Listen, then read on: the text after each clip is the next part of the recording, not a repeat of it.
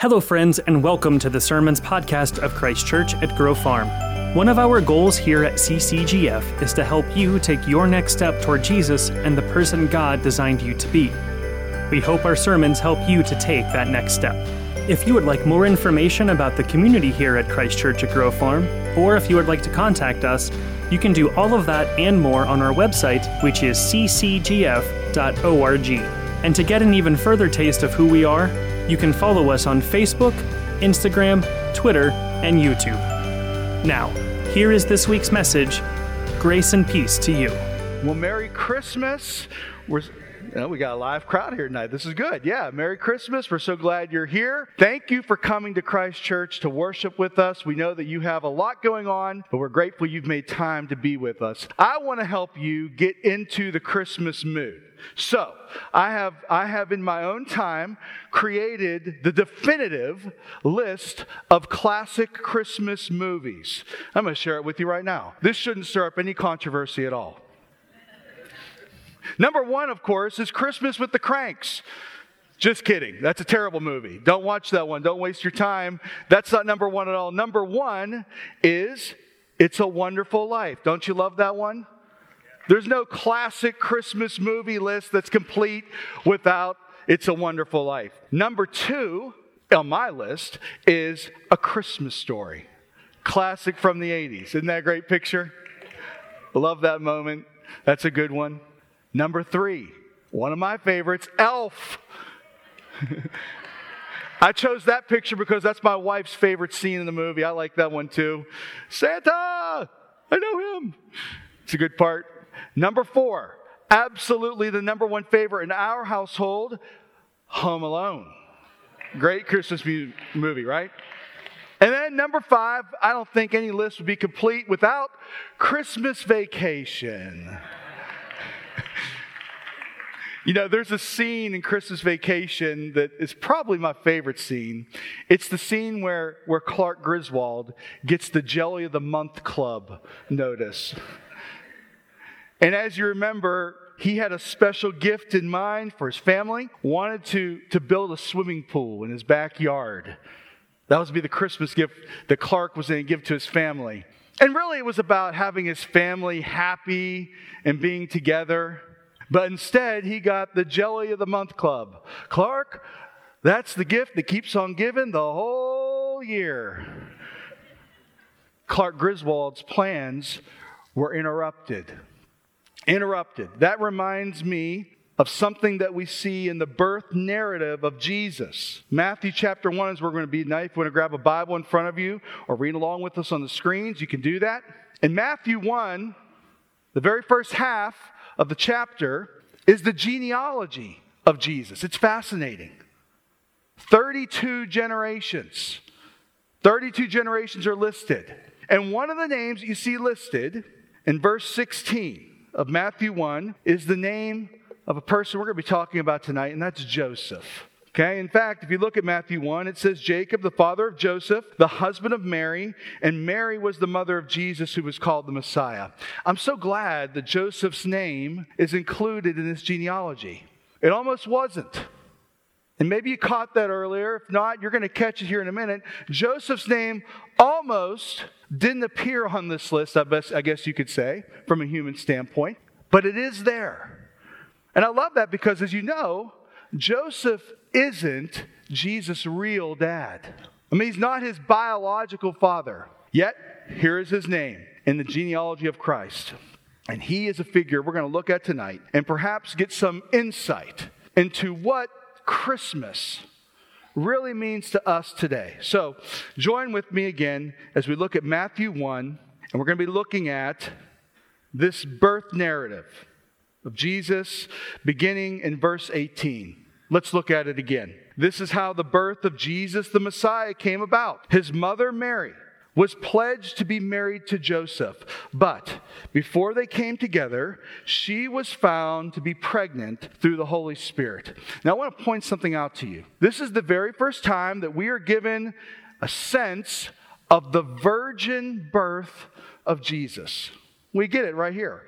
Actually, I say it's the first time, but it's not the first time. Because if you rewind the pages of the Bible In the Old Testament, we see a prophecy in the book of Isaiah. Listen to Isaiah 7:14. This is when we first read of the virgin birth proclaimed, "Therefore, the Lord himself will give you a sign. The virgin will conceive and give birth to a son and will call him Emmanuel." Listen, this is a miracle of the Holy Spirit. It's a miracle. of virgin birth conceived in the womb of Mary before she was married to Joseph. What an incredible truth. Now, if you are sitting there and this whole idea brings about doubt in your mind, if this idea of a virgin birth is something that, that, that just makes you think, how could it be? You're not alone. There are others who have doubts. You aren't the first person to have doubts about this. If you're someone who just finds this to be confusing, as you hear about the virgin birth of Jesus, it confuses you. Join the club. Listen, it's hard for us to understand this because this whole idea of a virgin birth of Jesus, a holy conception, it's otherworldly. It's beyond our scope of knowledge. The ways of God are beyond our ways. And so you see this here. And here's what I want to give to you today. And here's what I want to ask you, I suppose, is this. How much faith do you have? I mean, here we are on Christmas Eve, coming together to worship, to consider the gift of God through Jesus. And the thing I want to ask you tonight is this How much faith do you have? Because as you approach Christmas, we have to do it through the eyes of faith.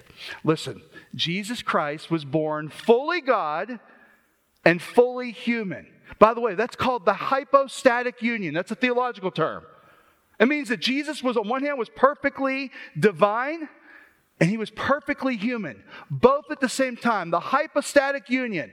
Jesus Christ was born fully God and fully human. It's a miracle of the Holy Spirit. How much faith do you have? You have to listen to this narrative through the eyes of faith. Let's continue. So we pick back up in Matthew 1, verse 19. Because Joseph, her husband, was faithful to the law and yet did not want to expose her to public disgrace, he had in mind to divorce her quietly. But after he had considered this, an angel of the Lord appeared to him in a dream and said, Joseph, son of David, do not be afraid to take Mary home as your wife, because what is conceived in her is from the Holy Spirit. Wow. So, Joseph, Joseph, as we read here, was a faithful man. He was faithful to the law, it says. In some translations, it says that he was a just man. In other translations, it says that he was a righteous man. All of these words, all these phrases come from the Greek word zadik. Zadik. And here's what Zadik means it means that he was a person who was righteous according to the law. You see, the Jews follow the Old Testament laws.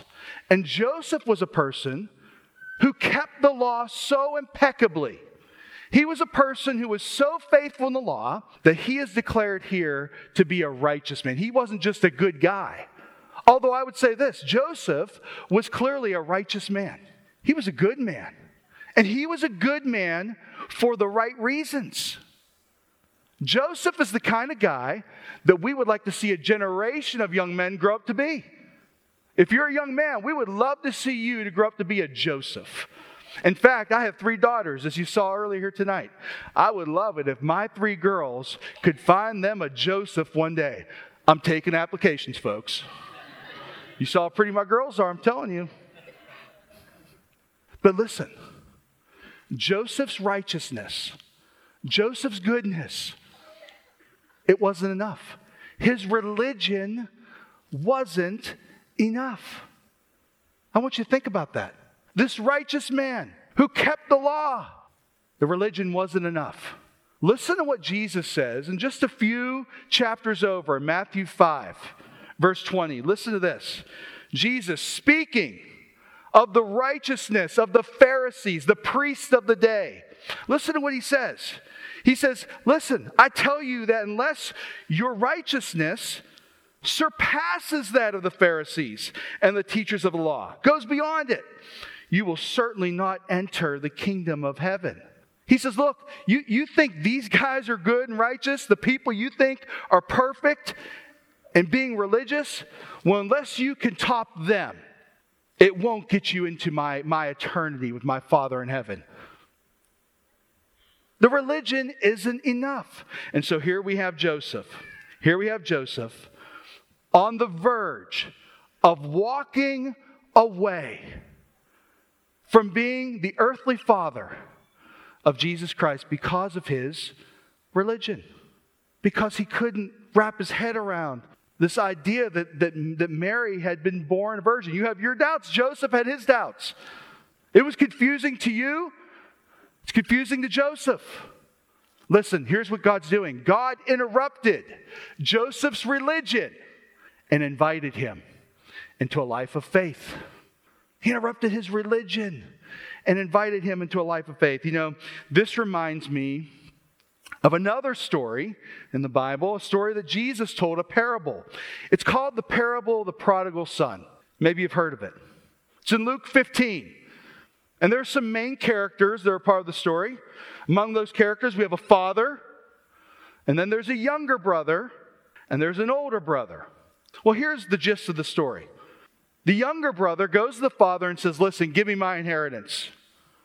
I want to go and do my own thing. And so he receives the inheritance and he goes out on his own and he blows it all. He blows the whole inheritance. And he finds himself in a terrible set of circumstances and decides to come home to his father. Now, when he comes home to his father, his father doesn't hold it over his head. His father doesn't say, I told you so. No, just the opposite. He welcomes him warmly with open arms. He runs to him and he gives him all sorts of, of blessings.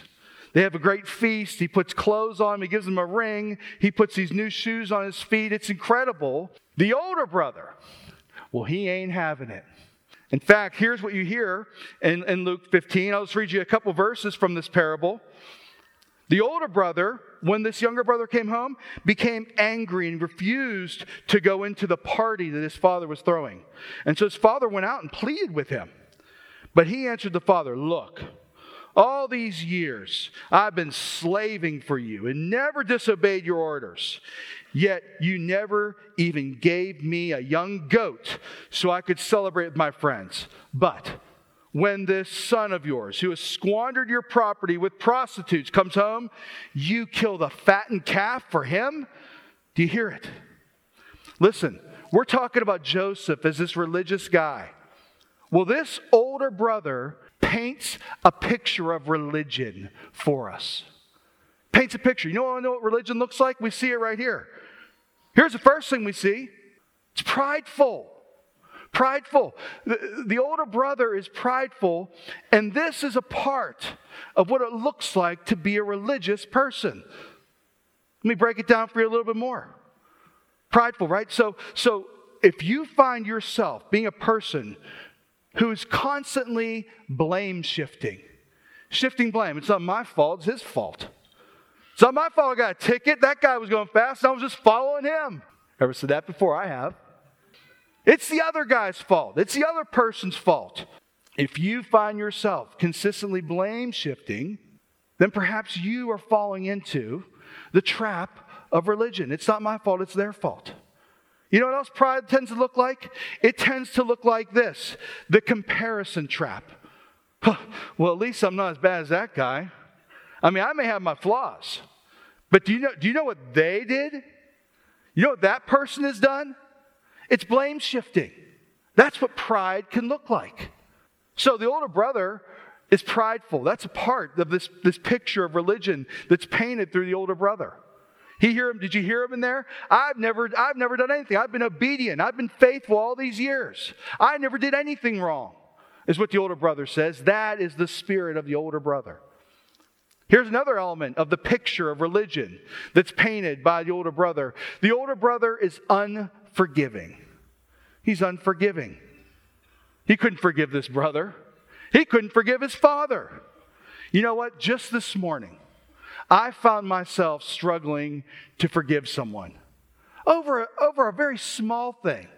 I, I, came across a person's post on Facebook and reminded me of something that they had said that really hurt me and irritated me.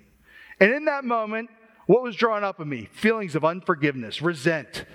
Well, that, that's the spirit of the older brother. That is, that, is a, that is a portrait of what religion looks like. To be unforgiving, to, to not understand the grace that's been given, the, the forgiveness that's been offered to us by the Father through Christ. There's one more thing that I want to point out about this, this idea of a portrait of what religion looks like. The portrait of religion also looks like this it's when we want the Father's stuff, but not the Father. The older brother wanted the Father's stuff. He didn't want the Father. What did he want? He wanted the party, he wanted the robe, he wanted the shoes, he wanted the ring, he wanted the fattened calf. And he got none of that. He didn't want necessarily his Father and a relationship with him. If you find yourself coming to God and saying, God, give me health. God, give me prosperity. Without truly seeking Him and wanting to know Him. Well, that's what religion looks like. So, this, this older brother paints a picture of religion, but let's not, let's not fool ourselves. Both brothers the younger brother who went off in his own way and lived wildly and careless, carelessly and recklessly, and the older brother, both are sinful. Both are sinful. The younger returned to his father in faith, though, while the older brother held on to his religion. He held on to his religion. And in the end, it's the older brother who is lost. This story of the prodigal son reminds us of the promises of Jesus the grace of Jesus. And what are those promises? What is that grace? Well, we read about it again in this birth narrative of Jesus. We're back in Matthew 1. Pick up with me again in verse 21. After Joseph decides he's going to divorce Mary, after he's visited by the angel, and the angel says, No, don't do it. This baby is born of the Holy Spirit. Here's what happens. Verse 21 She will give birth to a son and you are to give him the name of Jesus, the angel says, because he will save his people from their sins. I have a Kenyan friend. His name is Maurice. And Maurice has children, and he's given his children very vivid names. I remember when he called me and told me about the birth of these friends. His first child is named Amazing Grace. That's her name. Second child is named Brave. Third child is named Hungry. I'm kidding. No, there's no third child. But he has a daughter named Amazing Grace. He has a son named Brave. And I thought that to be kind of funny. You know, we don't, we don't name kids in our culture like that. My daughter, I have a daughter named Lucy. Lucy means light. I know what her name means, but we call her Lucy. We don't call her light, right? Well, listen, it's different in the culture of Jesus. In that culture, it's more like my friend Maurice. If, if someone's named a certain name, it doesn't mean that name, it is that name. So, Jesus, the name in Hebrew, Yeshua, you know what it means? It means God saves. That's what's translated. And so, anytime that this Jesus was called by his name, Yeshua, they weren't saying Jesus, they were saying God saves. Hey, God saves, come here. Hey, God saves. I need you down here for dinner. God saves is his name. That is who he is. And what does he do? He is born to do this. He will save his people from their sins. Well, who are the people? We are the people. We are the people. And he has come to save sins of the younger brother and sins of the older brother. All sins. He has come. Here's what's happened Jesus came to show us the way out of religion and the way into a life of faith. That is why he came. This is what Joseph, the righteous man, discovered. That God had called him not to just be a religious man, but to be a person of faith who trusted fully in him. So listen, and I want you to hear this Jesus interrupts our religion and invites us into a life of faith. Jesus interrupts our religion, all our attempts at being righteous on our own. And he invites us into a life of faith, trusting in Him, believing in His name. It's not by our good works, it's by faith in Christ. Well, you may say, well, how, how does this even work? I mean, how does this even work? How do I, how do I go from being religious? How, how do I unlearn the ways of trying to be good, trying to be righteous on my own, and live this life of faith? Well, let me tell you a personal story. Can I tell you that? So I grew up here in the Pittsburgh area, and I grew up in a blue collar neighborhood. Loved my neighborhood growing up. My parents worked in industry locally, and it took me to church. They taught me right from wrong.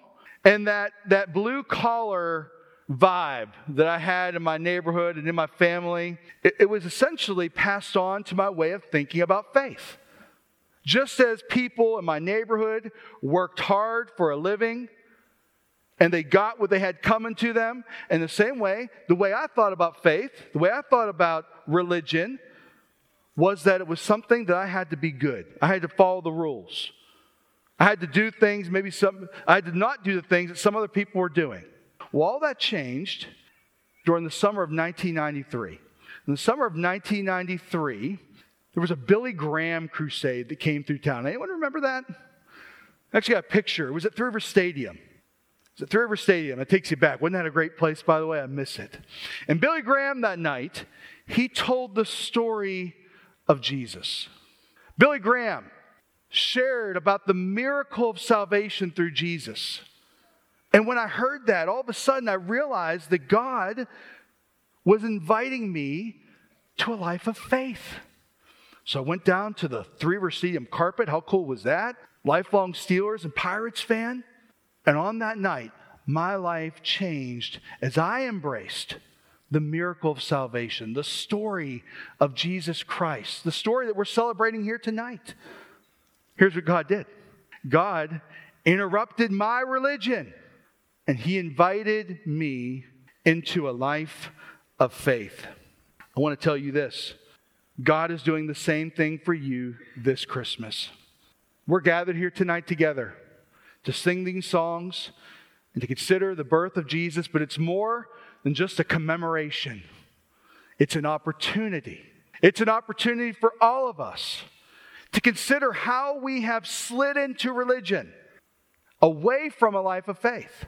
You have the opportunity tonight, even now in your seat, as you consider Jesus, to be mindful of this that God has interrupted our religion and invited us into a life of faith, trusting in Him, believing in the name of Jesus, knowing that it's not by our works that we're saved, but only through faith in Christ alone. There's another verse that's a part of this birth narrative in, in Matthew 1. And it says this The virgin will conceive and give birth to a son, and they will call him Emmanuel, which means God with us. God with us. Listen, God is with us even now. The birth of Jesus reminds us of this. And this Jesus, who is with us, he has come to save us. He is God saves. He's come to save us from the sins of the younger brother. You've been living wildly, you've been off the rails, you've been doing your own thing, you're in the midst of blowing it all. Listen, Jesus, Emmanuel, God with us, God saves. He's come to interrupt your life and invite you in a life of faith. Come on. Are you living like an older brother? Are you someone who's harboring unforgiveness? Are you someone who is struggling to let go of the things that people have done against you? Do you find yourself comparing yourself to other people? Are you after the Father just for what He can give you, not for Him? Listen, God has come, Jesus has come to invite you into this life of faith and interrupt that religion. I, give a, I got a great way for you to respond to this tonight. In a moment, we're going to sing Silent Night, a tradition in churches around the world on Christmas Eve, and you're going to have a candle in your hand. And you're going to have an opportunity to light that candle. And listen, you can light that candle out of religion. You're here, Everyone else is doing it. It's in the moment. You can raise that candle, or perhaps you can put some more consideration behind it this year. Perhaps you can consider the lighting of this candle to be your expression of your faith. Not your religion, but your faith. I encourage you to do that. As this candle comes by, and we're going to get instructions in a moment, would you say to the Lord, God, I trust in Jesus. Thank you for him. And as you raise that candle, let it be your expression of a life devoted to being lived in faith, not religion. Amen? Well, listen, I want to pray, and then we're going to proceed with this singing. Bow your heads with me, please. Father, thank you so much for interrupting this world with the birth of Jesus Christ. What incredible truth. What a powerful mystery. Thank you, Lord, for sending Jesus. And Father, as we come in this place tonight, we're so excited about Christmas and this holiday season. Father, I pray, though, that as we stand at the cusp of it, that we would consider how you've interrupted our lives, that you interrupt religion and invite us into a life of faith. If you're one of these people tonight who's lived like a younger brother this past year, you have an opportunity now to turn to Christ in faith. It's as simple as saying, God save me. I believe in Jesus. I believe he's the Son of God. I believe that he was born of a virgin, he died on a cross, and he rose again. God saved me. It's that simple. You could say that now. You could take that step of faith and say that in your heart even now. If you're someone who's been harboring unforgiveness, if you're someone who's been after God just purely for what He can give you. If you've been living a life of religion, listen, God is gracious. he was so gracious to Joseph, and He's gracious to you and me. And He says, Let me interrupt that, and let me invite you into a life of faith. You can say to God, God, I need you. God, help me to live a life of faith. God, as we sing this song and we light these candles, we want to make this more than just an exercise.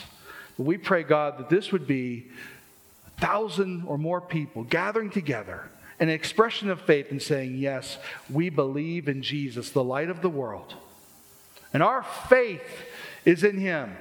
It's only by His name and by His blood that we can come to you. Speak to us now, Lord. We pray that our worship would be loud and joyous and pleasing to you. We love you. We thank you for Christmas. We thank you for Jesus, the one who interrupts the religion of this world and invites us into a life of faith. We pray it in his name. Amen.